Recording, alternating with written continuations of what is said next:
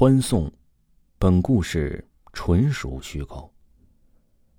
我从小呢是不信鬼神的，虽然听说过一些怪力怪神之事，但也把他们当作无稽之谈。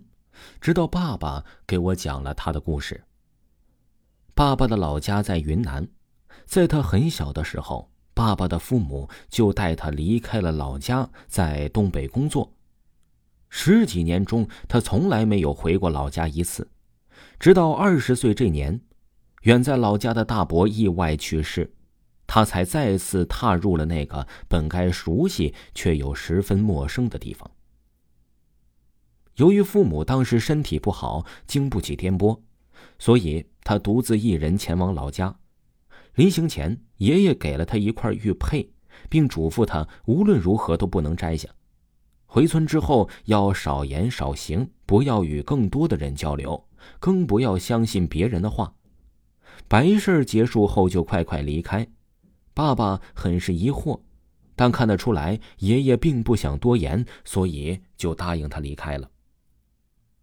打他记事以后啊，进入云南大山里还是第一次。云南的山区，放眼望去一望无际，都是巍峨高山，漫无边际的青葱古树，给人一股无边却又荒芜的感觉。外面的乡村还通了水泥路，可越往里走，人烟越是稀少，连条像样的小路都没有。山里的人赶集一个来回就得折腾一天，而像他老家那样更远的地方，那就一年也难得出来几次。爸爸呢，经过了两天的寻道问路，终于几经波折的回到了老家的村子里。到的时候正好是中午。在解释了独自一人回来的原因后啊，便稍作整顿，随着大家一起吃午饭。吃完饭后，他想起了爷爷的叮嘱，就决定了在屋子里度过下午的时光，晚上再出来，哎，和大家一起守灵堂。过了一会儿，屋外响起了敲门声。哟，阿成回来了。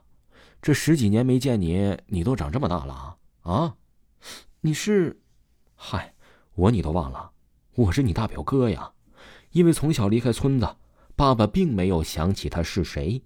两人聊了几句之后，大表哥呢就先行离开了。终于到了夜里，如果说白天村子周围的景象还算得上是美丽的话，到了晚上，由于人烟稀少，就只剩阴森荒凉了。晚上守灵的时候，一切都正常，只是守着守着，爸爸好像着了迷一样，渐渐的睡了过去。白天一睁眼，就看到灵棚里大大的“殿”字和大伯嘴角带笑的黑白一照。这一下可让爸爸清醒了不少啊！阿成啊，昨天晚上凌晨守灵的时候，我看你实在熬不住，自己渐渐的睡着了，就没忍心喊你。那个自称大表哥的人说道：“哎呀，实在是太抱歉了，我也没想到我会睡着，今晚一定不会了。”爸爸急忙道歉：“嗨，没事从今天以后啊，晚上你就不用来守灵了，在房间里你待着就好了。这是村里的风俗，亲戚们只需要守一天的夜就可以了。你从小不在村里住，不了解呢也很正常。”大表哥解释道。爸爸当然是乐意至极。接下来的几天里，他只需要在房里安稳度过几晚，就可以回家了。但他没想到，巨大的阴谋才刚刚开始。开始发现异常是第三天中午吃饭的时候，爸爸回村三天，虽不认得几个亲戚，但是大家都待他很好。他也逐渐忘记了父亲的临行前所教给他的话。在餐桌上，当他说这件事结束就要离开的时候，他感觉到气氛变了。他刚想说什么缓和一下，大伯母却突然笑着岔开了这个话题。大家呢就又笑了起来，只是爸爸仔细观察着笑容，却感觉到这笑让人浑身冰凉。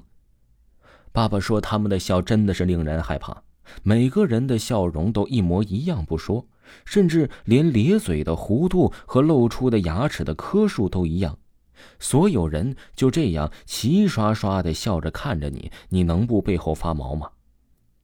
这件事之后啊，这父亲出门的次数就更少了，每天都盼望着说能快点结束，能够早日的离开这里。直到这大伯下葬的那天，爸爸才和大家一起参加了下葬的仪式。仪式结束之后呢，他松了一口气，想着终于就搞定了，马上就可以踏上回家的路了。谁知晚上呢，还有一个欢送仪式。所谓欢送仪式呢，其实就是为了这赶走刚死的人在家里附近留下的魂魄，以防打扰生者生活。这可就吓着爸爸了，可从来没有人告诉过他还有这档子事儿啊！晚上，他只好硬着头皮和大家坐在一个屋子里大笑。这这什么时候是个头啊？我脸都笑僵了。爸爸心想，一阵风吹来，他实在是没憋住，打了一个响亮的喷嚏。屋子里的笑声停止了，他抬头看着满屋子的人，脖子都以一种非常诡异的方式扭过来看着他。脸上还挂着狰狞而又诡异的笑容。